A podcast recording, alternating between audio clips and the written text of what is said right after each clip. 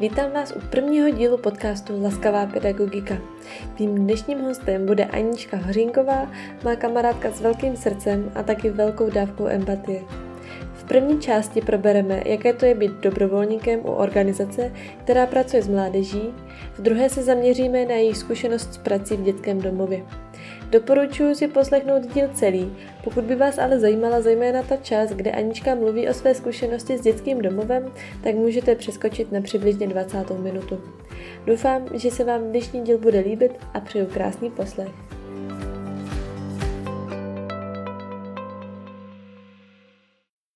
Mým dnešním hostem je Anička Hořínková.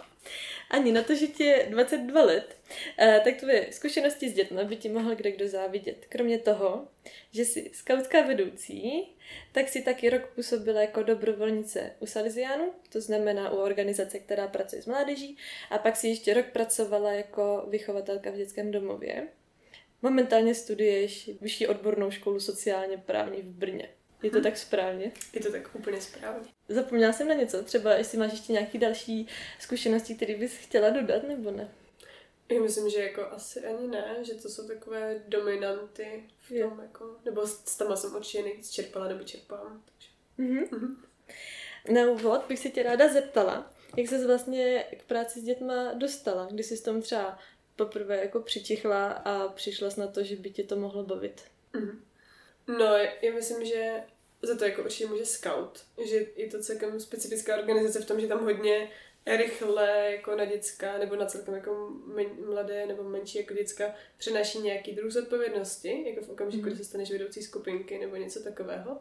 A vlastně úplně automaticky se jako počítalo s tím, že v nějakých 15 nás prostě oslovili k vedení a jako mě asi vlastně to ani dobou jako nenapadlo, že bych to jako nedělala. Že prostě to bylo takové, že takhle to dělali všechny generace přede mnou a tak jsem to jako šel dělat taky, takže jsem si k tomu dostala určitě skrz scout a jako, mm. no, tam to bylo určitě jako nějak podchycené a potom i u těch Salesiánů, že vlastně jsem jela na tu Odysseu, tak to bylo mm. třeba už nějakých 17 a tou dobu už jsem jako nějaké zkušenosti měla, ale určitě to bylo jako takový impuls, jako že jsem ještě vůbec nevěděla, jako jestli je to něco, co by mi mohlo nějak jako dlouhodobě bavit nebo tak, ale že to mm. jako mě oslovili ti lidi kolem mne. Jo.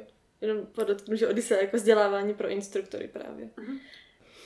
No, jak už jsem zmiňovala, po tom, co jsi uh, odmaturovala, jsi šla dělat dobrovolníka a pak pracovat a vlastně až dva roky po tom, co jsi odmaturovala, se rozhodla jít studovat vošku. Mm-hmm. A oproti ostatním lidem, kteří často postřední jdou buď pracovat, nebo studovat a pracovat, maximálně si dají třeba rok pauzu, protože jdou někam cestovat nebo tak, tak ty to máš trošku na ruby. Uh, mohla bys říct, uh, co tě vlastně dovedlo k tomu, že to takhle máš a jestli si myslíš, že tahle cesta byla uh, dobrá, nebo jestli jsi s tím takhle spokojená, že jsi to takhle měla? Jo, Určitě jsem s tím jako spokojená, ale určitě to jako, jako nebylo vždycky. To, že jsem šla po maturitě dělat dobrovolníka, tak za to může to, že jsem nedala maturitu, což je jako takové úplně člověk, jako když odchází od té zkoušky s tím, že to nemá, tak bude jako nevíská radostí, jo, teďka jako můžu dělat jako dobrovolníka mm. nebo tak. A určitě jsem potom měla i jako jiné možnosti, co bych dělala. Ještě jsem jako mohla jet do zahraničí pracovat nebo mm. dělat uh, týmák ještě jako v jiném centru. Rozhodla jsem se pro tu dobrovolnickou činnost a myslím, že mi to dalo jako fakt hodně, že jako jsem za to ráda, za to rozhodnutí. To, že jsem šla potom pracovat, bylo takové, jako zase to bylo trošku podchycené mojí leností, že jsem jako úplně nebyla schopná se jako připravovat na, na příjmečky, jako když jsem se mhm. podala jako přihlášku. Potom, jako, i když mě jako někam vzali, tak jsem ale jako věděla, že jsem jako nechce chodit do té školy mm. a že jako jsem se dostala na obory, které jsem vlastně možná úplně ani jako nechtěla dělat a mm. jako hodně na mě asi tlačila rodina v tom, ať jdu studovat, jako to je mhm. určitě jako dobré, ale tou dobu jsem ještě byla dost tvrdohlava na to, abych jako si řekla, že nebudu dělat jako přece něco, co jako nechci. Nebo tak. Mm-hmm. A takhle vzniklo to, že jsem šla ještě na rok jako pracovat a tam jsem si potom uvědomila, že jako to takhle můžu lepit jako dál, ale že bez toho vzdělání se ten člověk jako moc nikam neposune. Mm-hmm. A že můžu to tady teďka jako lepit a odcházet jako z práce třeba co dva roky, protože na to nebudu mít vzdělání, oni to po mě budou požadovat, anebo si to vzdělání teda teďka můžu udělat a mm-hmm. potom se tomu věnovat jako naplno nějak dlouhodobě v nějakém jako projektu. Jo. Když to teda vezmu postupně, tak eh, bych se teďka podívala na to dobrovolnictví. Ty jsi byla rok jako dobrovolnice v domě Ignáce Stuchlého. Ve Frištáku tam teda se dělají orientační dny, což jsou vlastně zážitkové kurzy pro třídy, mimo jiné jsou tam i víkendovky a různé další aktivity. Z vlastní zkušenosti vím, že pro lidi je často těžko představitelný, co takové dobrovolničení vlastně obnáší, že to je pro ně hodně neuchopitelný. Mm. Mohla bys nějak popsat, co to teda vlastně znamená? Mm. Tak je to možná popíšu, co to znamenalo v mém pojetí. Jo, určitě. V mém pojetí to znamenalo to, že jsem se odstěhovala z domu a bydlela jsem rok u Salesiánu, kde jsem byla taková pomocná roka jako pro všechno a ta dobrovolnická práce jako spočívá v tom, že to člověk dělá ne úplně za finanční jako odměnu, ale mm-hmm. tak nějak za tu odměnu toho, co to dělá jako s ním, si myslím mm-hmm. jako s člověkem. Určitě to bylo takové, že, nebo jako popsala bych, vždycky to popisuju tak, že to byla hrozně různorodá jako činnost, že za tu dobu, co moji spolužáci v tomhle tom roce se naučili, jak se přihlásit na přednášku nebo jako na nějaký jako seminář a jak jako udělat zkoušku, tak já jsem ale jako za ten rok jako nevím, stala právě třeba tou instruktorkou, dělala jsem jako na recepci, dělala jsem, naučila jsem se dělat kafe, prostě tak nějak jako zhruba, uklízela jsem pokoje, jako vydávala jsem jídlo, dělala jsem jako na myčce nádobí a takže toho bylo hrozně moc a že to bylo takové různorodé. Takže dobrovolničení podle mě znamená být jako pomocná ruka tomu, kde je třeba. Jo, v mém případě tak asi bylo. A jak teda, když říkáš, že tam jako finanční stránka úplně není, tak jak, jak teda člověk ten rok tam vyžije? Uh-huh. O, tak v mém případě to bylo tak, že jsem jako dostávala nějaké kapesné, které uh-huh. mi jako pokrývalo jako moje cesty jako domů, třeba na víkend. Uh-huh. Nebo jako člověk si chce, že jo, třeba koupit něco nového na sebe, nebo si koupit třeba zmrzlinu, ale a jinak tam vlastně člověk jako pracuje za bydlení a stravu. Mm-hmm. Nebo v mém případě tak bylo. Když jsem do Frištáku nastupovala jako dobrovolnice rok po tobě, dostala jsem obálku, kde byla sepsaná moudrost dobrovolníka. Sepsala si ji ty? Pamatuješ si ještě, co tam bylo? No, ty jo. No, už asi ani moc ne. Jako pamatuju si, že že jsem to úplně jako potřebovala udělat, protože jsem s tam jako odjížděla s tím, že eh, mi ten rok jako určitě hodně dal, ale úplně jsem, tak jako byla jsem taková sentimentální a jako vybavovala jsem si to, jak jsem tam jako nadšeně přijela a tak a teďka mi jako docházelo, kolik se za tu dobu jako změnilo. To se jako všechno vybavuju, že se mi to tak třeba týden honilo hlavou, tady tyhle ty věci, co bych vám úplně chtěla říct, jako ať se tomu třeba vyvarujete, nebo jako nic takového. Ale myslím si, že jsem, a buď jsem to psala jako tam vám, a nebo jsem vám to potom někdy říkala jako bokem, myslím si, že jsem tam někým psala ty Vánoce, to bylo takové moje hodně velké trauma s tam, že, jsem, že jsme si losovali, uh, že jsme si losovali jako člověka, jako zaměstnance, komu budeme dávat dárek. A já jsem uh, si tady jako vylosovala, tomu jsem ten dárek jako dala. A tím jsem to tak nějak jako brala jako splněný, protože jsem se, že to jako v podě a potom jsem jako přišla jako na tu slavnost prostě vánoční. A zjistila jsem, že všichni dávali dárky jako tomu člověku, kterému se vylosovali. A ještě jako by všem ostatním, ale to já už jsem úplně ne- nezařídila, takže to bylo hrozně trapné. Úplně si pamatuju, že ten večer byl pro mě fakt jako utrpení a to myslím, že jsem tam psala. Mm-hmm. A... Mm-hmm. Jo. To Vánoce bylo trošku něco jiného, ale tohle si taky pamatuju, že jsem říkala a byla to velmi cená rada. A vlastně jsi nebyla jediná, kdo nám to pak řekl. Každopádně eh, v obálce byly tři věci. Byla to všestranost v práci, nestranost ve vztazích a to třetí si myslím, že byla trpělivost, ale to si nejsem mm-hmm. úplně jistá. Teď, když jsem tak jako řekla, a dokážeš si ještě spojit třeba proč zrovna tyhle věci, nebo jestli si myslíš, že se to dá paušalizovat nejenom na jako dobrovolnickou činnost, ale i na něco dalšího? Mm-hmm. Nejvíc se mi tak jako vybavuje, vybavují ty vztahy. Mm-hmm. Protože ta role toho dobrovolníka mimo jiné měla i jako takovou podroli, nebo nevím, jak bych to nazvala, ale prostě měla jsem tam takovou roli takového prostředníka mezi těma mm-hmm. lidma.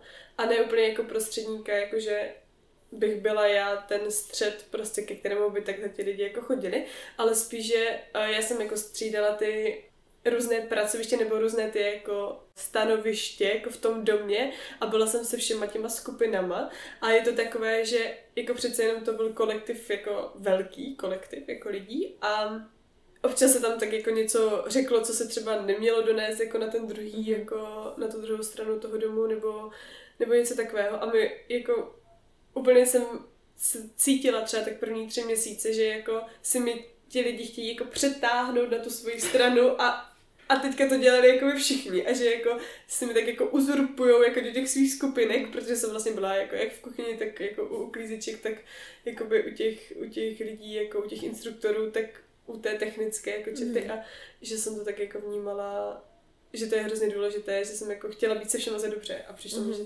to by tam jako, že jestli tam chci rok vydržet, takže to fakt jako třeba. A potom i tu všestranost v práci? Jestli Jo, všestranost v práci tam byla, no. Tak to si myslím, že, nebo to se mi taky tak vybavuje. Já jsem, že u toho, co jsem rok dělala dobrovolníky, tak jsem jezdila na ten salesiánský kurz pro dobrovolníky na mm. sadbu.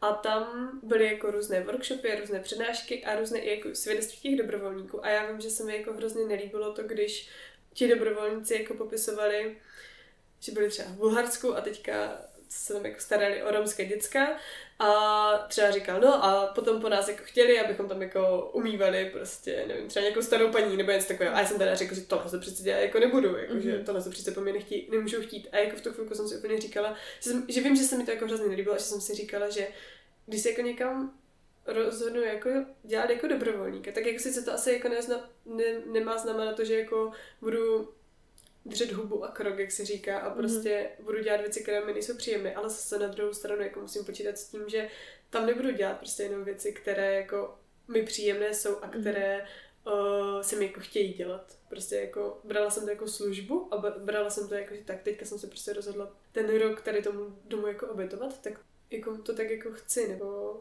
a brala jsem to jako, no asi jako celkem důležité, že prostě taky jsem mi nechtěl být na tom baru. Jo. Jako když tam nikdo neseděl, ale, nebo když tam nikdo nechodil. Jo. Ale jako brala jsem to, že, že to prostě k tomu patří. Mm-hmm. Dělat věci, které mi nejdou, ne, nebo, nebo které mi nebaví. No. Mm-hmm. Jak jsi zmiňovala, že když jsi odcházela, tak jsi měla hodně věcí, které jsi třeba nám dalším dobrovolníkům chtěla předat, že za ten rok se změnilo u tebe hodně věcí, hodně věcí jsi uvědomila, tak dokážeš popsat nějaký, uh, nebo dokážeš si vzpomenout teďka na nějaký, vím, že jsi třeba jmenovala asi ty vztahy, mm-hmm. že to byla asi třeba nějaká věc, která jsi uvědomila. Něco dalšího tě napadá? Mm-hmm. Nevím, jestli mě napadne ještě přímo takhle jako něco konkrétního, mm-hmm. ale ten konec té dobrovolnické služby už byl pro mě jako hrozně těžký. Ještě i tím spíš, že jako DIS, jako ten dům Ignáce Stuchlého, jsem znala ještě předtím, než jsem tam nastoupila na dobrovolnickou mm-hmm. službu a bylo to pro mě vždycky taková srdcovka. Místo, kam jsem se jako hrozně ráda vracela. Myslím, že i jako třeba v době puberty to byl takový můj druhý domov. A trávila jsem tam jako hodně času, hlavně tady jako přes víkendy. Předtím, protože jsem tam byla na té dobrovolnické službě a tím, jak tam člověk ale byl mnohem intenzivněji a nahlídl tak trošku jako po tu pokličku, tak se na něho vyvalily takové věci, které nechceš úplně jako o tom místě mm. vědět a nechceš je úplně jako vidět, když je to taková tvoje jako srdcovka. A bylo to potom pro mě hrozně těžké tady v tomhle tom. A vím, že jako jsem odjížděla taková trošku zhnusená a to, to vím, že toho jsem se trošku jako bála mm-hmm. třeba u těch dalších lidí, že, že jo, tam nastupovala jako ty se Staňou jo. a věděla jsem, že dis prostě je pro vás taky důležitý a že tam jako jdete s tím jako jdeme prostě na dis nebo tak. A úplně jsem strašně doufala v to, že jako to takhle nebudete mít. Že, že tohle to, že, mm. jako, že, že vás to mine. Tak to mi přijde ještě takové jako... A ještě si pamatuju, že to bylo takové, že všichni za mnou furt chodili a no, ty jsi tady ta dobrovolnice, prostě ty to, ty to tady máš takové těžké, ty jsi tady taková ta první, prostě ty tak jako prošlapáváš tu cestičku a tak a, a to si potom jako taky pamatuju, že jako první mi to strašně rozčilovalo, když mi tady tohle jste říkali. Mm-hmm. A potom jsem si ale jako říkala, že po tomto chvíli totiž vypadalo, že nikdo tam nastupovat jako nebude. Mm-hmm. Úplně to bylo jen taková jako nějaká chvilka. A to jsem si říkala, že by mi to vlastně ale hrozně mrzelo. Že prostě tak úplně nějak trošku podvědomě jsem to jako dělala i s tím, jakože te, jako teďka se třeba ozvu a vydobu, vydobu tomu dobrovolničení tady prostě nějaké místo, protože to nedělám jenom pro sebe, aby mi tady mm. bylo teďka dobře, ale dělám to, jako když se tady teďka ty pravidla takhle jako nastaví, tak tady potom prostě bude takhle líp i jako těm mým nástupcům, nebo jako takhle. A že to mi přijde vlastně asi taky celkem důležité, že vlastně když je někdy člověk jako dobrovolník, tak tam jako nemá jenom roli jako sám za sebe, ale jako že celkem i že jako to strašně ovlivňuje ten názor těch ostatních lidí prostě na dobrovolničení jako mm. obecně. A že to si myslím, že je možná i taky jako občas trošku důležité jako na to brát ohled. Že mm-hmm. jako nebojuji jenom sám za sebe, ale jako za všechny ty své předchůdce a nástupce. No. Jo, jo. Součástí teda tvé dobrovolnické práce, kromě toho, že jsi teda byla na baru a dělala z práce všeho druhu, tak bylo, že jsi dělala a ty zážitkové kurzy pro třídy, což znamená, že tam vždycky dojede třída vlastně na takovou školu v přírodě na tři dny a ty jsi byla instruktorkou. A vnímáš to, že jsi třeba za ten rok, vzhledem k tomu, že ty jsi měla kurzy jednou, jak často jsi měla kurzy? No většinou jednou za 14 dní, mm-hmm. jako minimálně. A někdy se jako stalo třeba, že jsem měla tři dny v kuse, jakože mm-hmm. každý týden. Jo, jo, jo. Vnímáš, že třeba i to, že jsi takhle měla celkem pravidelnou praxi s dětma, že jsi se jako dokázala v tom nějak intenzivně posouvat? Uh, jo, jo, to si myslím, že určitě, jo. Že tam uh, myslím, že hodně dobře fungovala zpětná vazba, mm-hmm. na kterou se tam jako celkem dbalo a jako já mám podle mě hrozně velké štěstí, že jsem tam jako zažila fakt lidi, co podle mě byly jako špičky v té, mm-hmm. jako v té práci, že jsem jako vedle nich mohla pracovat, tak to mi dávalo určitě hodně. I to, že právě oni mi dali jako zpětnou vazbu a hlavně to, že mi jako věřili, že jako třeba hodně pro mě znamenaly kurzy s Marťou, mm-hmm. o, jako s Kaličkovou. Mm-hmm. Vždycky byly jako hodně specifické a tak, ale ona mi jako věřila a to bylo jako strašně drsné, jako že když ti věří nějaký takový člověk. Jinak i mi jako hodně určitě pomáhalo to, že každá ta třída je prostě vždycky jiná a uvědomit si to, že to takhle je. A jako v tom okamžiku si myslím, že člověk z toho vždycky z té každé té třídy jako nečerpá hrozně moc. A potom se mu to jako vybaví toho dalšího kurzu a řekne si, jo, prostě u deváťáků to často chodí takhle a takhle. Ale tady tíhle si takový jako vůbec nemusí být. A jakože člověk už potom hrozně často pracoval s těma informacemi, co získat, takže to bylo jako fajn, že si myslím, že v tom se jako potom člověk rychle posouval, no, že se nějak mm-hmm. celoval a tak. Jo. Samozřejmě tam často přichází třídy, které jsou úplně v pohodě, jsou zlatý mm-hmm. a pracuje se s nima skvěle, ale pak se stane, že přijde třída, kdy se stane nějaká věc, která je jako neočekávaná, nebo zkrátka úplně to není klasický kurz a je to pak eh, dost náročný třeba nějakou situaci řešit. Vzpomeneš si třeba, co bylo třeba pro tebe těžký? Jako já si myslím, že jsem měla celkem štěstí mm-hmm. jako na ty třídy, že jsem fakt asi teď, nebo možná měla, ale už se mi to jako nevybavuje, ale mm-hmm. úplně se mi jako teďka nevybavuje jako vloženě nějaký kurz, ze kterého bych jako odcházela s tím, že to bylo jako třeba hrozné, nebo že bych mm-hmm. tam měla nějaký špatný jako vloženě zážitek. Jako určitě asi nějaké takové byly, ale vždycky se to potom právě nějak jako dokázalo, jako, mm-hmm. že jsme se z toho buď, že se z toho člověk buď prostě odnesl to po naučení a tím pádem to nějak dobře uzavřel, nebo se to nějak dokázalo prostě spravit během toho kurzu. Ale vím, že vždycky bylo jako náročné, když tam byl nějaký jeden jedinec třeba, mm-hmm který jako vyžadoval mnohem více pozornosti mm-hmm. než ten zbytek té třídy a ještě když to byl třeba jedinec, který jako do té třídy nezapadal a ještě si pamatuju, že byli třeba takový, kteří si jako mě jako instruktora trošku vyhlídli jako svoji oběť, nebo ne jako mm. svoji oběť, ale že si myslím jako, že o, to bylo třeba po dlouhé době, co jim jako někdo naslouchal, nebo mm. jako, že to bylo takové, že jako věděli, že já jsem tady jako pro ně, nebo jako my obecně jako třeba instruktoři a že to potom bylo strašně těžké jako ukočírovat, jako věnovat se tomu člověku, by se nepřipadalo, jako že ho od sebe odháníme a zároveň mu jako nějak ne, že nenadržovat, ale jako mít mm-hmm. ho mhm. furt jako na té stejné úrovni. Jako aby ti ostatní, mm-hmm. ty ostatní děcka věděli, že ne, že jako není něco víc, nebo jako já to nechci říct nějak blbě, ale jako že takhle bereme jako všechny i ostatní.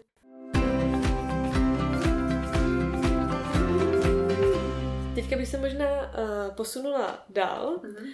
Po dobrovolničení si šla dělat do dětského domova. Mm-hmm. Proč zrovna taková volba? To vzniklo tak, že já jsem asi jsem už tou dobou věděla, že nejsem přijatá teda na výšky, na které jsem jako chtěla být. A zároveň jsem to prostě byla rozhodnutá, takže teda nenastoupím tam, kam mm-hmm. jsem se jako dostala. Teďka, že byla jako otázka, co teda jako budu dělat a mě to moc nebavilo jako řešit. Já jsem yeah. to tak brala, to bylo třeba jako nějaký červen. Vím, že, mě to, že jsem to tak brala, ještě tady prostě budu dva a půl měsíce, mm-hmm. jako ještě to nemusím řešit. A jedna z mých jako variant byla to, že půjdu do Brna a najdu mm-hmm. si mhm. něco v Brně, ale jako něco takové, jako že klidně prostě budu uklízet někde mm-hmm. nebo dělat někde za kasou, jako mi by to vůbec nevadilo. No ale zrovna tou dobou jeden jako známý, velice vzdálený známý jako mých rodičů, který právě dělal ředitele v tom dětském domově, zháněl vychovatelku a rozesílal e-mail tady s tím jako známým, že zhání mm-hmm. jako vychovatele a že jestli, někoho, jako jestli o někom neví. A tak mi mamka psala, jako hele, hledají jako vychovatelku v dětském domově, nechceš to zkusit? To byla fakt jako první jako taková nějaká nabídka nebo věc, která jako přišla. Mm-hmm. A já jsem jako si říkala, no mami, já úplně nevím, jako jestli zrovna tady tohle je jako to, co chci dělat, nebo jako takhle, ale mamka mi furt jako ustila, já to jako napíšu.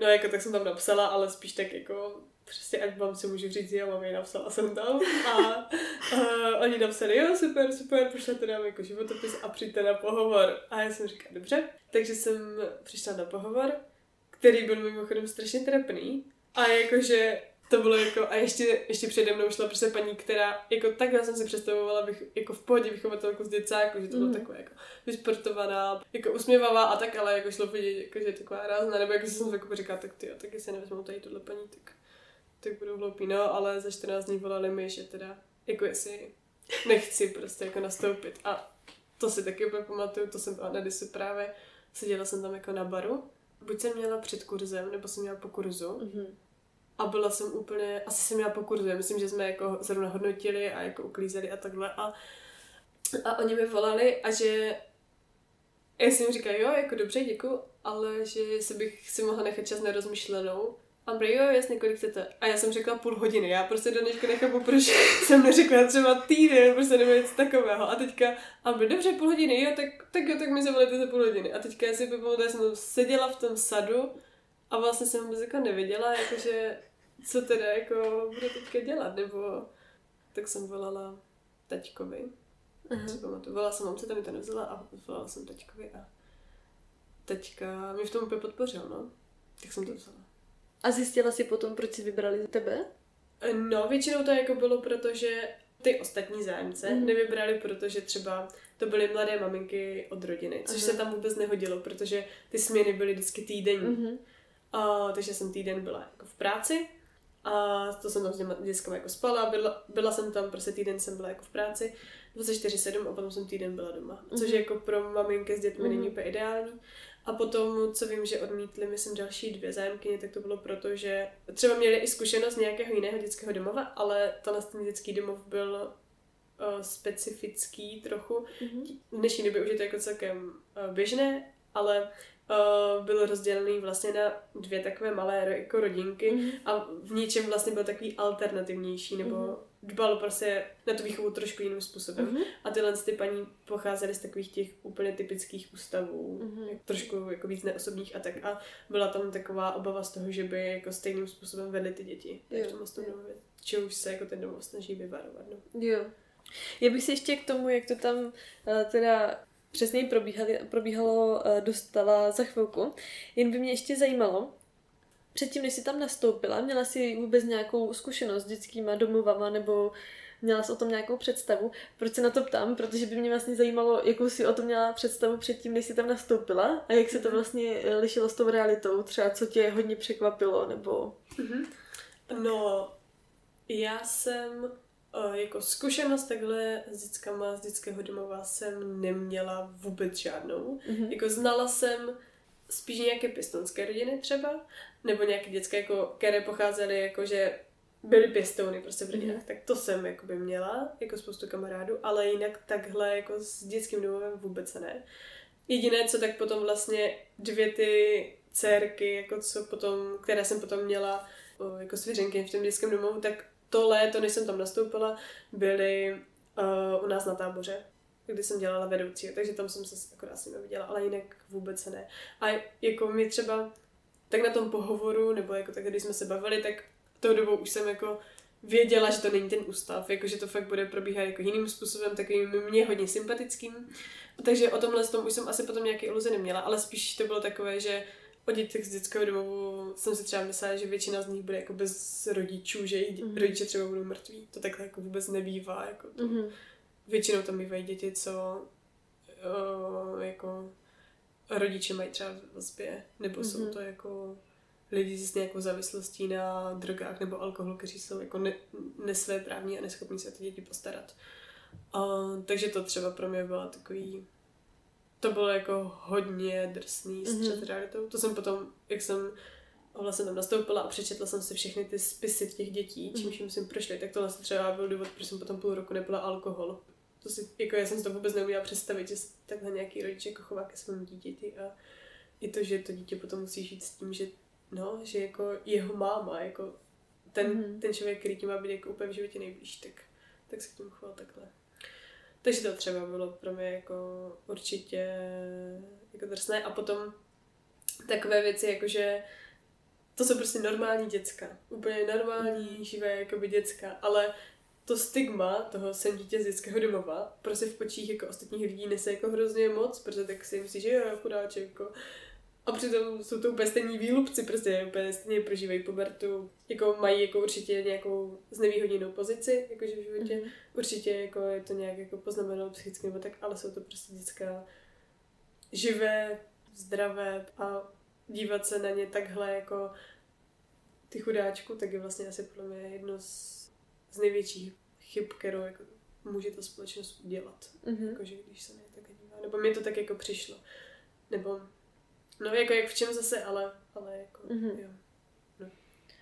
Mm, v souvislosti s tímhle mě napadá otázka, že možná lidi, kteří právě takhle s dětským domovem nemají zkušenosti nebo maximálně o tom někde slyší, vidí to v televizi, v televizi a podobně, a, tak můžou mít nějaký, nějaký jako další předsudky, setkáváš se s něčím takovým třeba častějším, nebo uvědomuješ si něco, nebo nějaký špatný přístup, že ty mm-hmm. děcka stigmatizujeme tím, že říkáme, že jsou chudáčci? Většina lidí si myslí, že v dětských domovech jsou hlavně romáci. Mm-hmm. Což jako asi bývají, jako třeba tam u nás, takhle vyloženě Rom byl jenom jeden a já jsem měla minulý semestr ve škole romistiku a mhm. tam, co jsme se tak bavili, tak mi spíš tak jako přijde, že právě naopak třeba zrovna ti Romové jsou věcí jsou, ale že zrovna ta rodina pro ně znamená jako fakt hodně a že v okamžiku, kdy jim sociálka odebere dítě, tak je to úplně to nejho, jako pro ně to má ještě jako kulturní, jako, nebo jako nějakou tradiční prostě jako myšlenku, nebo jako něco takového, takže oni tohle je jako pro ně úplně, tak jako pro každého je to těžké, ale jakože myslím si, že zrovna tohle se Romové jako fakt lídají. Takže tohle je hodně taková jako, nevím, jestli je chybná představa, ale jakože tohle s tím jsem se setkávala jako často. Um, jako určitě toho bylo víc, a tak teďka už se mi to možná jako tolik, jako všichni si mysleli, že to jsou děcka, co kradou a mm-hmm. jako co mají problém s těma kázeňskýma jako uh-huh. věcma, ale jako no, tak to úplně ne. A taky si všichni mysleli, že ty děcka kouří a že jako mají eh, sklony k závislostem a tak. Ale zrovna třeba děcka, co jsme tam měli my, tak tam nekouřil nikdo v tom dětském uh-huh. domově a byly to jako děcka, co většinou se na kouření, na kouření se dívali všichni skrz prsty a třeba jako alkohol i ty starší, i ty 15 leté děcka jako vůbec neměly potřebu, nebo neříkám, že vůbec, ale jakože uh, určitě tam byly jako děcka, které vůbec neměly potřebu to zkoušet. Mm-hmm. Jako potom tam byly jako třeba někteří, kteří to jako zkoušet třeba chtěli, ale neměli my si myslím jako potřebu to pokoušet, jako, mm-hmm. jako bylo to tam zakázané, tak prostě nebudou. Mm-hmm. No. Teďka bych se teda dostala k tomu, jak vypadá takový život v dětském domově. Možná, mhm. jestli bys to mohla říct třeba, jak vypadá typický den takového mladého člověka nebo dítěte v dětském domově a v souvislosti s tím, jaká je teda práce vychovatelky. Jako já budu popisovat to, co znám, uh-huh, a jo. určitě to takhle nesedí, jako určitě takhle neprobíhá jo. jako v každém dětském domově. Tady v tomhle dětském domově to teda bylo tak, že jsme měli dva rodinné domečky, v tom jednom bydleli děti mladší, dětský domov je pro děti od tří let. Uh-huh.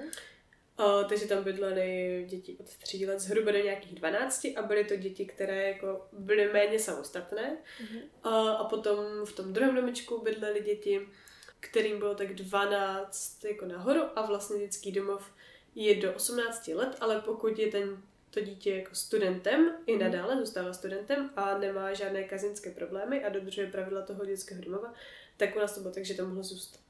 Mm-hmm. A mhm. můžu tam zůstat do 26 let. A já jsem teda pracovala s tou starší skupinou dětí, s tou jako samostatnější a tam to fungovalo. Takže my jsme neměli žádné, žádný pomocný personál, ani kuchařku, ani uklízečku, to ani neměli ty menší děti, ani nějakého údržbáře nebo zahradníka nebo něco takového. Všechno vlastně řeší ta teta s těmi dětmi jakoby sama. Mm-hmm. Je tam prostě taková ženská v domácnosti, jako ta teta v tu chvilku.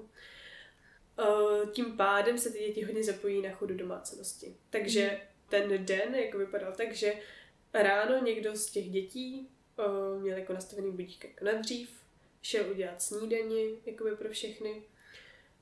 To už jsem teda většinou byla jako z hru taky, takže mm-hmm. někdy jsme jako dělali spolu, někdy záleželo, jako co to bylo za dítě, no a jak moc bylo samostatné.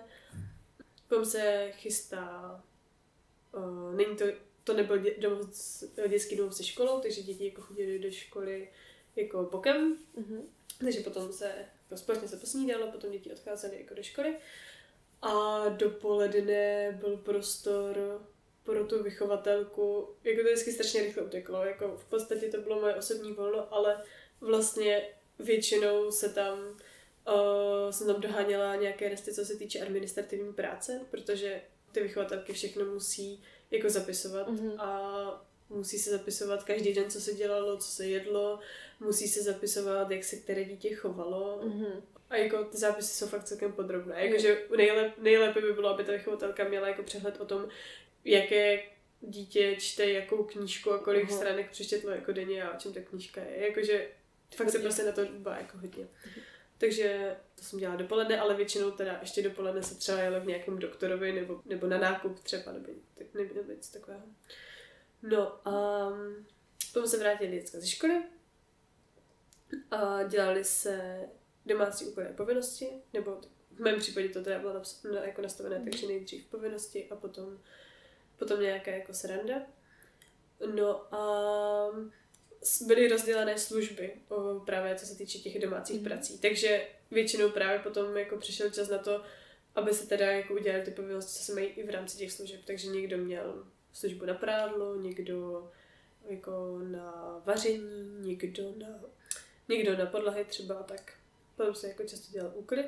Potom to bylo takové, tak jak doma prostě, tak jako Mhm. někdy si, jsme si sedli a jako navzájem jsme si třeba četli, hodně jsme hráli Carcassonne, to byla taková oblíbená společenská hra. A hráli jsme jako na kytary, zpívali jsme, chodili jsme jako na procházky a snažili jsme se i udržovat jako kontakty s těma mladšíma dětma, aby Mhm. jako měli ty děcka mezi sebou hezké vztahy, protože třeba uh, nějaké jako svátky, narozeniny, to se jako slavilo všechno dohromady, takže jsme chodili na návštěvy na ten dolní domov a zase naopak ty děcka jako chodili k nám, oni k nám chodili hrozně rádi, protože přišli jako za těma velkýma. To bylo takové jako privilegium, když uh, třeba k nám mohl někdo přijít jenom tak jako, že sám nebo tak. Jako ještě jsem měla výhodu v tom, že my jsme byli fakt jako v malé vesnici, kde prostě tam jako nebylo co, tam jakože prostě to bylo fakt, to bylo jak na dlani, to bylo úplně maličká vesnička. Takže bylo tam jako hřiště, takže se fakt dalo být s těmi jako dětskama venku a děcka tam mohly jezdit na kole a učit se na kolečkových bruslích a tam na to byl ten prostor, takže to mi přišlo hodně fajn. No a byl to církevní dětský domov, takže večer jsme se vždycky společně modlili. Nebylo to tak, že by to bylo jako nastavené jako povinnost, Mhm. a že, nebo jako striktně, nebo tak. To ne, ale spíš jsme se snažili ty dětské vést k tomu, aby k tomu měli nějaký jako vztah. Mhm. A ty starší děti, když se rozhodli, že prostě jako nechtějí a jako viděli jsme, že to mají jako v sobě obhájené, že jako nechtějí, tak, tak nechodili na tu modlitbu. Ale většinou se snažili, nebo jako, že neměla jsem problém s tím, že by se tomu nechtěli vyhnout, no. No a potom se šel spát. Hezky. A potom zase jsem dělala admi- administrativní práce, no. Ty jo. To mi přijde celkem dost prostě někde, nebyli si tak jako, že vlastně ty děcka jsou tam asi celkem produktivnější, kolikrát mě přijde, nebo že to může mít jako zajímavější den, než vlastně v normální rodině. No, jako to jo, no, protože jako nejsem máma, takže já to jako nemám jako, jak srovnat jako takhle z domu, ale co si jako pamatuju třeba od nás takhle taky z domu, tak já jsem jako nejstarší, takže prostě si pamatuju, že mamka se věnovala těm mladším sourozencům a to jestli já jsem se tu prostě ten děják jako naučila nebo nenaučila, jí bylo vlastně ne jako jedno, ale už to nestihla zkontrolovat, takže já jsem viděla, že ona to zkontrolovat nestihne, tak, tak jako ona to se trošku vykašlala nebo tak, ale tady se to jako hodně jako hlídalo, i u těch, u těch starších dětí, prostě se hlídal ten prospěch a hlídali se jako známky, že ty děcka byly fakt takové jako jo, vycepované v tom, no, jako celkem, že věděli, že Mhm. musí.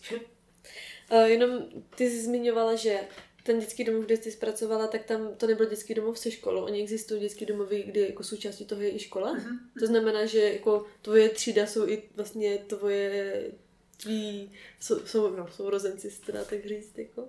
Uh, jako jo, ale um, jo, jo, dochází, ale to jsou dětské domovy, které mají mnohem víc jako Jo. dětí. Jako to je asi možná dobré říct, že u nás těch dětí bylo dohromady v tom dětském domově 10 a to jakože v obou dvou těch skupinách, jakože já jsem Mhm. měla na starosti čtyři děti takhle.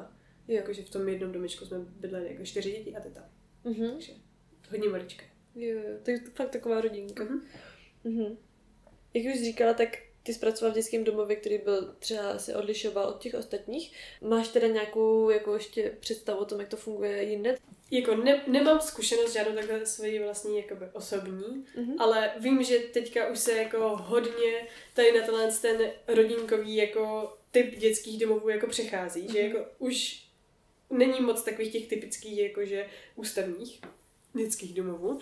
A když teda jsou, tak si myslím, že to hlavně liší v tom, že já jsem měla fakt na starosti čtyři děti. Dole bylo šest dětí, byly menší, ale zase tam na ně byly jako dvě vy, vychovatelky, mm-hmm. jako mhm. během jedné, jako během toho jednoho týdne. A tohle si myslím, že v těch jako velkých dětských domovech bude jiné, že tam prostě ty vychovatelky na sebe jako budou mít mnohem víc dětí, jako mm-hmm. takhle jako hlav. Takže ten individuální přístup potom prostě bude probíhat jinak. Mm-hmm. Jako. Takže v tomhle si myslím, že tam bude jako hlavně velký rozdíl a taky tam určitě budou mít ten pomocný personál, takže ty děcka se mnohem méně jako dostanou k těm běžným činnostem jo. a pracem. Protože tady ty děcka fakt jako uměly prostě všechno. Mm-hmm. Nebo jako byly do toho zapojené. Jo. Ty jsi říkala, že tam vlastně byla vždycky týdenní směna, pak jsi měla týden volno. Mm-hmm. Jak se tady v tomhle režimu dá fungovat? No, jako z mého pohledu moc dlouho ne. Byla jsem tam 10 měsíců v tom dětském uh-huh. a stačilo mi to. Ale byly tam jako kolegyně, které takhle fungovaly už 10 let třeba. Uh-huh. Jako zvládali to. A jako pro mě to bylo hrozně náročné, protože já jsem se po tom týdnu vrátila úplně vyčerpaná. Jakože fakt jsem přijela a dva dny jsem spala. Uh-huh. To bylo všechno, co jsem dělala. A jako ze začátku jsem byla taková nadšená, jako, ale jako už tak po třech měsících třeba, jsem to něco jako bylo, to proto pro mě bylo fakt hodně těžké, protože já jsem úplně viděla, jak mi to, jak prostě přijdu domů, jsem strašně zničená, dva dny spím, potom teda třeba nějaké jako dva dny fungují a potom už jsem zase celá nervózní a ve stresu z toho, že prostě v pondělí nastupuju zpátky do práce. A úplně jsem viděla, že mi to jakoby, tady ten režim hrozně bere čas na moji rodinu a na moje přátelé, kteří jako prostě pro mě jsou vztahy v životě hrozně důležité a já jsem mhm. jako viděla, že najednou tady ten prostor prostě nemám. A zároveň je to takové, jako původně moje myšlenka byla ta, že jako budu cestovat hrozně, že prostě mám prostě týden volna, prostě to stihnu úplně procestovat prostě půlku světa.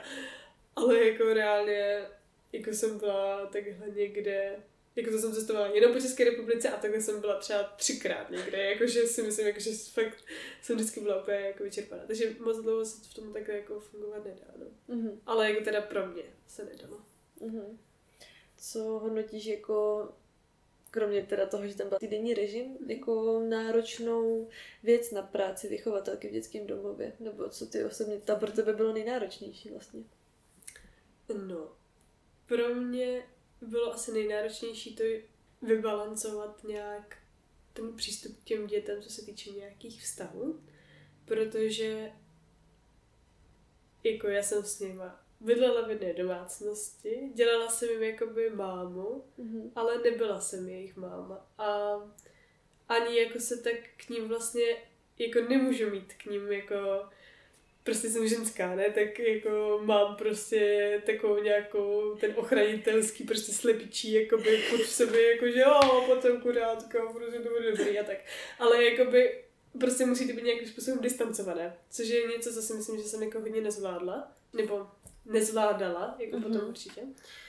A to pro mě jako bylo těžké, že jako bylo mi 20 a 21 a jakože prostě, já nevím, no, mi to přijde úplně jako vlastně strašně absurdní, že mi jako do toho něco jako vzali. Protože to byl jako kluk, kterému bylo 19. Aha. Jakoby tou dobou, kdy mi tam bylo 20. A přijde jako dost brutální, že jsem jako vlastně dělala vychovatele úplně v podstatě s starému klukovi. Ale to pro mě bylo hodně těžké, jako udržet nějak, prostě najít mm. tu rovinu toho, kdy jako jaký cit a vztah mít s těmi dětmi. To mm-hmm. pro mě bylo jako hodně těžké. A další věc, co pro mě byla hodně těžká, a, ale to bylo spíš jenom fakt jenom proto, že už jsem teda byla jako, byla jsem hodně mladší než všechny moje kolegyně mm-hmm. a byly tam prostě věci, se kterými jsem jako nesouhlasila, tak jak se dělají, jak se dělají, ale jako já nemám své děti, abych jako jim řekla, tohle to mám jako zkušené, tohle to funguje, takže jsem jako neměla proti ním úplně nějakou argumentaci nebo jako takhle. A třeba opět konkrétně vím to, mě prostě napadne vždycky.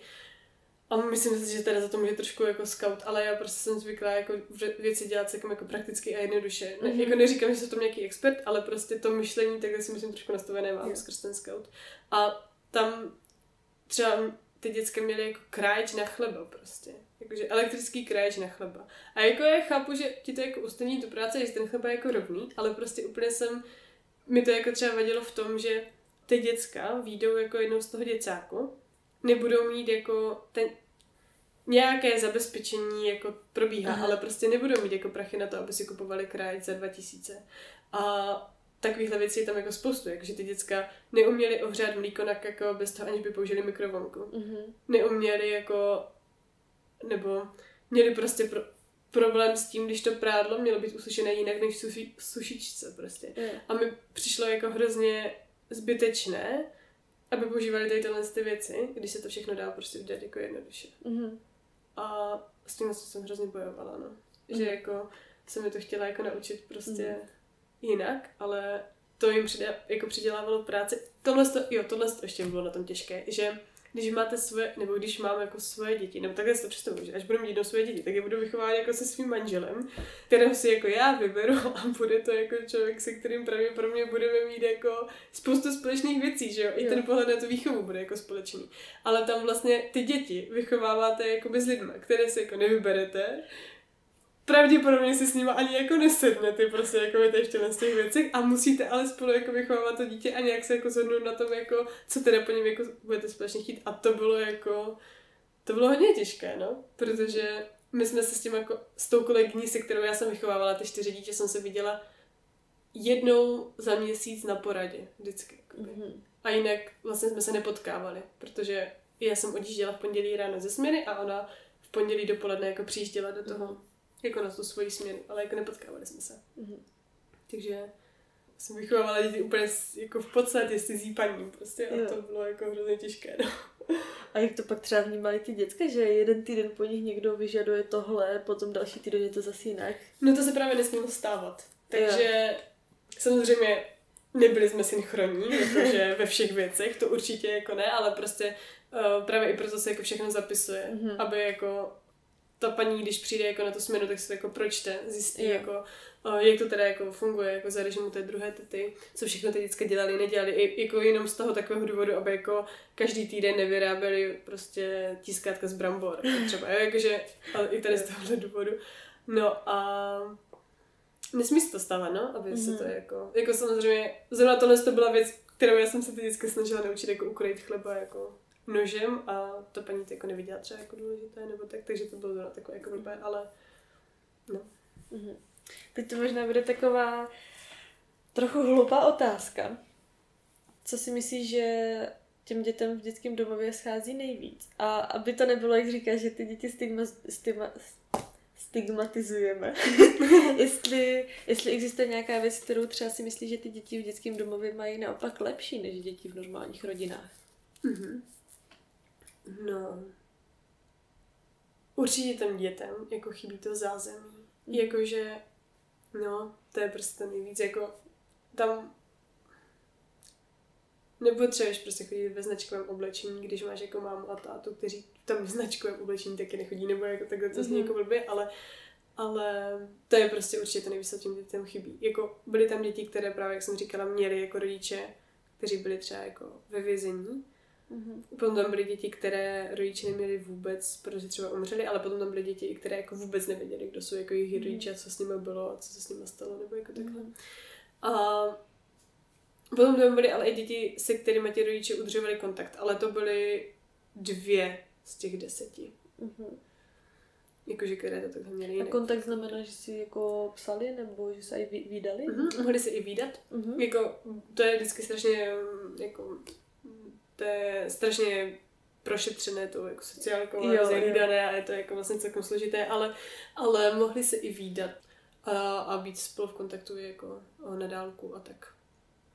No, takže to dětem určitě chybí nejvíc. A jinak si myslím, že ten dětský domov jako je um, je jako vlastně celkem pečlivý, co se týče nějaké, nebo jak který, ale třeba mm. ten, kde jsem byla jako já, tak mi přišlo, že je celkem jako pečlivý, co se týče nějaké ty přípravy jako na tu budoucnost, že se o tom prostě mluvilo, že to nebylo jako nějaké jako tabu téma toho, že hele, až ti bude 18, tak jako budeš muset jako odejít, víš to, jako když budeš studovat. To je jako vůbec, tam se o tom úplně normálně běžně mluvilo a mluvilo se o tom i jako úplně jako prakticky. Prostě, hele, máš narozeniny, tak jako co chceš jako na ty narozeniny, prostě, jakože můžeš si samozřejmě požádat o Tatrovku auta, ale uh, jako zkusit zamyslet nad tím, že třeba když si budeš, já nevím, přát třeba powerbanku, tak mm-hmm. ti ta powerbanka prostě jako vydrží. A vydrží ti i třeba i jako až potom, až jako budeš odcházet, tak prostě nebudeš mít peníze na to si koupit jako svůj, tak prostě zkusit jako přemýšlet takhle. To samozřejmě s těma staršíma dětma, ale ale jakože mi přišlo, že v tomhle tom to bylo takové, že se ten dětský domov hodně snažil připravit na ten budoucí život a třeba jsme tam s nimi dělali takové věci jako finanční gramotnost, jako my jsme mhm. tam úplně um, Oni se tam vždycky vypisovali takové sešitko, jako dostali kapesné, teďka se tam jako vypisovali tady tohle to si jako odložím jako úspory, prostě byla to jako 20 korun, ale že ty dětské jako byly úplně naučené, že prostě tady si jako odložím plus 20 korun a tím pádem už jsem si jako naspořil, teďka tady mám prostě naspořených tolik a tolik a,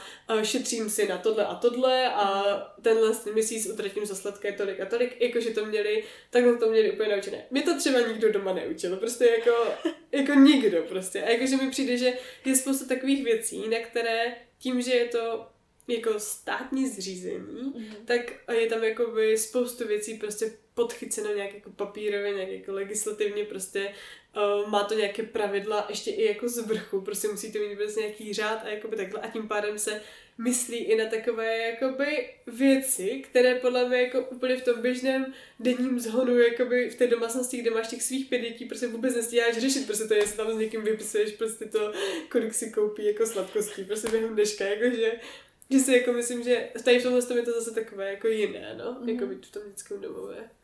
A jo, takže tohle si myslím, jako, že třeba jako nepřála bych nikomu být v dětském domově, ale jakože jestli mám na tom prostě najít nějaký jako pozitivum, tak prostě třeba tady tohle. A jinak um, to tam bylo, ten, to se mi hrozně líbilo, že ten domov byl prostě otevřený pro ty dětské, co už jako z toho domova jako vyšly. Mm-hmm a mohli se tam jako vracet jako na návštěvu prostě. Některé se jako třeba i zvali na vánoční besídky, některé ty děcka se zvali i na jako narozeniny ostatních dětí a prostě to tam prostě potom přijde, přijde 30 letý chlap to bylo taky jako vtipné, že prostě mě bylo 20 a přišel tam 30 letý chlap a říkal mi teto, protože všechny ty děcka mi říkali prostě teto a on tam přijel jako domů, jakože Aha. on tam byl jako to dítě, prostě které to jako taky potřeboval. No, tak to bylo vtipné. Mm-hmm. A jaké třeba byly nějaké jako osudy, nebo přijde mi, že když já mm, sleduju, sleduju ať už nějaké dokumenty nebo nějaké rozhovory o dětech z dětského domova, tak se tam často řeší právě to, že oni až dostudují nebo až jim bude 18, tak budou pryč a že je to prostě jináčí, než když má člověk rodinu, že není tolik zajištěný a podobně. Mm. A, a právě se tam hodně řeší to, aby byli teda připraveni na budoucnost. Tak uh, jaký tam třeba byly teda jako případy. Podařilo se to nějak, aby ti lidi měli mhm. v pohodě život, nebo naopak tam byla jako špatná zkušenost s tím, že ty děcka jako dopadají špatně? Jak v kterém případě si myslím? Mm. Jakože byly tam případy, kdy to podle mě jako dopadlo tak jako normálně. Mm-hmm. Potom tam byly dětské, které se fakt jako hodně pěkně uchytily. A co se mi hrozně líbilo, že i když jsem jako tam přišla na ten dětský domov, tak zrovna dva měsíce předtím, než já jsem tam nastoupila, tak odešla jedna holčina, která bylo 21, ještě štěstí, ona byla o rok starší než já. A, a odešla jakoby pryč zrovna šla i jako jsem dobrá a chtěla se tady jako nějak jako uchytit nebo takhle a měla první strašný problém sehnat práci, potom měla strašný problém asi jako i najít nějaké bydlení a tak. Mm-hmm. A ty děcka které vyšly z toho dětského domova před ní, ale ne jako třeba rok nebo tak, mm. ale i třeba jako k ní pět let, jakože si ji pamatovali jako malou holku, jakože mm. tu, tu slečnu, tak jí jako pomohli, jako ať už finančně, mm. nebo s tím, že jí prostě na měsíc prostě domluvili jako uklízení prostě u ní ve firmě nebo tak. Mm. A to se mi strašně líbilo. A potom právě i ten jeden borec, co jí takhle jako pomáhal, přijel, to byl právě ten pán, nebo ten kluk, jako, kterému bylo 30 a říkal mi to, tak jsme se o tom spolu chvilku bavili a on říkal, jo, jako já asi úplně ani nepočítal s tím, že jako ty peníze někdy uvidím od ní ještě, jako, že nemyslím si, že by mi ta zrovna ta holka jako měla někdy z čeho jako ty peníze vrátit, ale prostě já jsem taky potřebovala pomoc, jako když jsem myšlela, to se mi hrozně líbilo, jakože to. Takže někteří jsou na tom hůř, někteří jsou na tom líp. Nemyslím si, že se to odvíjí od vzdělání, to se ani nemyslím, jako zase to je taková úplně možná nevýhoda, že oni jako odejdou z toho dětského domova a už nikoho nemají zatím mm-hmm. zadkem, pardon. že jako, jak když teďka prostě se rozhodnu odejít, tak ta máma mi prostě stejně jednou za týden zavolá a zeptá se mi, co, jestli jako mám co jíst. Tam jako nikdo takový není, takže to je úplně určitě nevýhoda a ještě je nevýhoda to, že spoustu těch věcí v tom dětském domově ty děcka dělají jako protože jim to nedovolí teta, ale taky hlavně protože jim to nedovoluje ten systém, jakoby. Mm-hmm. Jako ten je nějak nastavený a ten prostě nemůže porušovat ani ta teta, ani ty děcka. A to si myslím, že je trošku riziko, že v okamžiku, kdy oni jako odejdou z toho dětského domova, tak mají úplně to představu toho, tak a teďka jsem úplně svobodný, teďka jsem úplně jako volí tak a můžu si dělat, co chci a prostě žádný systém mi tady prostě nevím říkat, prostě jak se mám jako chovat. A to si myslím, že někdy občas trošku kámen úrazu. No. Co třeba taková věc z toho systému, která jim něco zakazuje a na co se třeba oni těšili? No tak určitě je jako ten alkohol, Aha. ale určitě je to i takové právě i třeba to hospodaření s těmi penězma. Jako mm. fakt i po tom 18 letém klukovi se prostě chtělo, aby si to účetnictví prostě jako vedl. Mm-hmm. A musel jako dokládat za co, jako mm-hmm. my když jsme mu dali prachy, tak on prostě musel doložit, za co ty prachy jako utratil. Yeah. Co je něco, co jako teďka dělat nemusí. No a tam si myslím, že se to třeba jako jo. projeví. A i takové to, že najednou se ty peníze jako No jo, je, ty peníze, to si myslím, jako, že tam dělá určitě hodně. A i ještě teda to, že se můžou scházet s kým chtějí a kdy chtějí. Je. Protože jako správně by třeba ty děcka neměly jako nikde přespávat. Mm-hmm. Prostě ta vychovatelka za ně jako zodpovídá, takže prostě. Jo. Takže to si myslím, že je další jako věc, že najednou máš tendenci ponocovat a chodit večer po Brně a, a tak. Jo. No. A ještě jsem se chtěla zeptat, teda ten klučina, který mu bylo 19, jak, jak se to podařilo ten vztah jako nastavit a jak to mohlo fungovat, protože pro mě to je absolutně nepředstavitelný. Jo, to bylo to jako tak úsměvně těžké, bych to asi nazvala, nebo jakože uh, si vybavuju ty první měsíce, kdy to byla šílená oťukávačka, jakože úplně my jsme jako ani jeden podle mě moc nevěděli, jakože co od toho druhého nebo tak. A potom si myslím, že se jako celkem dost podařilo vybalancovat takovou nějakou jakoby hranici toho, že já jsem říkala, hele, dívej, je to tady jako on, já jsem za ním první, že jo, třeba i chodila jak kvůli takovým věcem, jako třeba kde jístit, jo, protože prostě jsem to nevěděla, jako on tam bydlel prostě 15 let, tak jakože to věděl prostě, kde jístit, já jsem to jako nevěděla, což bylo jako trapné, ale potom jsme to tak asi, já nevím úplně, jestli jsme to tak jako vyloženě řekli, ale možná i jako, že jsme si říkali, hele, já jsem říkala, hej, ty jsi tady teďka můj takový jako spojenec a trošku jako parťák a ty dětské, ale ty dětské ho měli hrozně rádi mm. a mhm. hodně k němu zhlíželi. A to byla taková podle mě jako naše domluva, že hele, dívej, jakože Jakože on prostě věděl, že se musí chovat jako dobře kvůli těm mm. jako mladším dětskám, jako v tomhle tom byl celkem zodpovědný. Takže nakonec to asi nějak šlo skrz tady tohle, že jako on chtěl být zodpovědný, co se týče děcek a fungovalo to jako měl určitě volnější režim, určitě to jako nebylo tak, že bych nad ním stála a čekala, až si dopíše jako úkol do matiky, mm. jakože to určitě ne ale jako chtěla jsem od něho vidět, jako, že se učí a vždycky jako musel dělat něco pro to domácnost, jako, že to bylo jako ty pravidla, co jsme si jako nastavili, tak fungovaly a myslím, že to bylo jako fajn, že zase večer jsme spolu často seděli třeba díl mm. jako do večera a povídali jsme se zase jako o takových jako jiných věcech, že i pro ně si myslím, že to jako mělo něco, že tam byl jako někdo v jeho věku. A potom vlastně maturoval a já jsem měla maturitu, že jo, jako, že jsem si ještě pamatovala, jak jsem maturovala, takže jsme tak jako spolu hodně ty věci řešili, že jako, jo, že to bylo dobré, že jsme se učili třeba spolu nebo tak. Takže si myslím, že i pro ně to mělo jako nějaký přínos. Jo. A vlastně jsi do teďka s, něk- s některým z těch dětí v kontaktu, nebo můžeš vůbec být?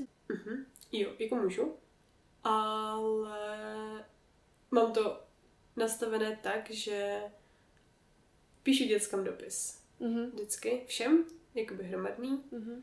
A občas, jakože třeba když má nějaký dítě narozený nebo svátek, tak jakože se na ně určitě ráda vzpomenu a jako snažím si jim vždycky jako napsat třeba sms nebo jim zavolat.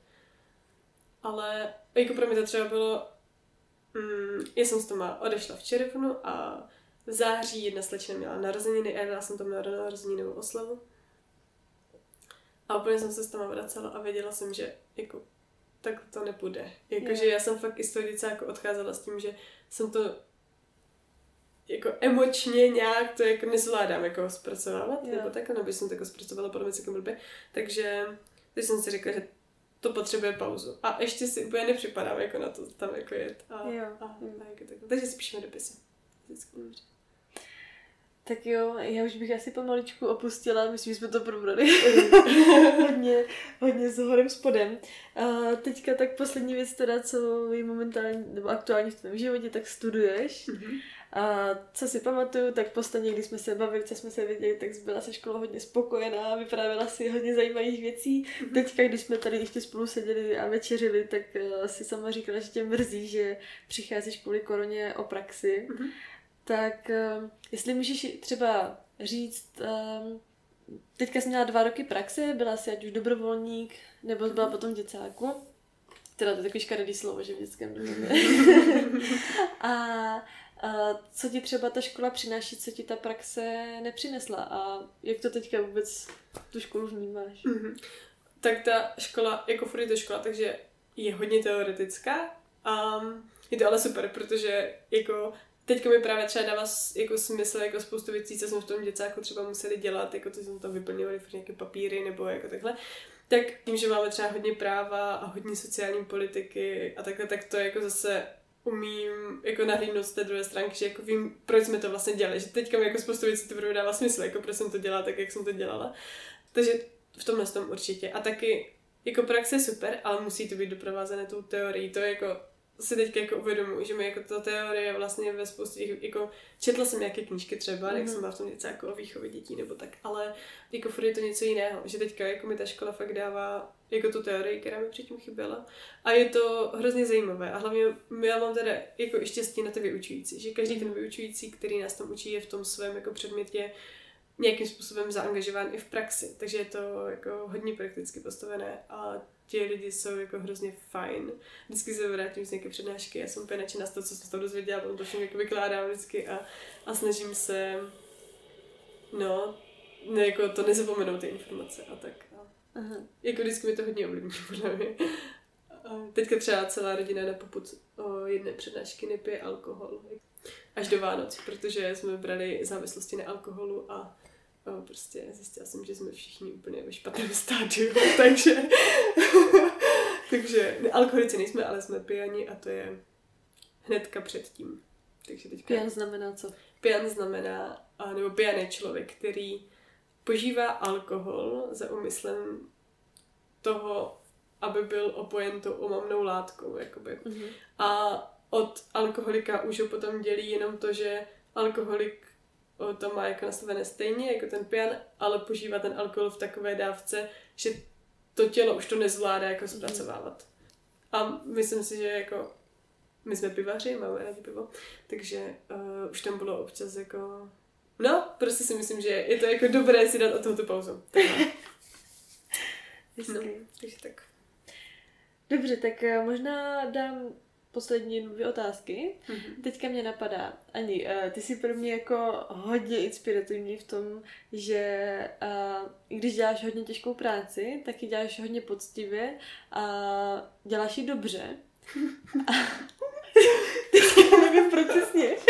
Protože mi to jako... Já bych sebe... No, dobře. Já bych sama sebe taky v životě nepozna, ne, jako ne, nepopsala, protože bývám u toho procesu, kdy tu práci mám. A vůbec mi nepřijde, že je poctivá a, a tak, ale je to hezké to poslouchat, tak já to užiju. Dobře, tak z mýho pohledu Dobře. teda. To je, to je milé, to je milé. Taková si.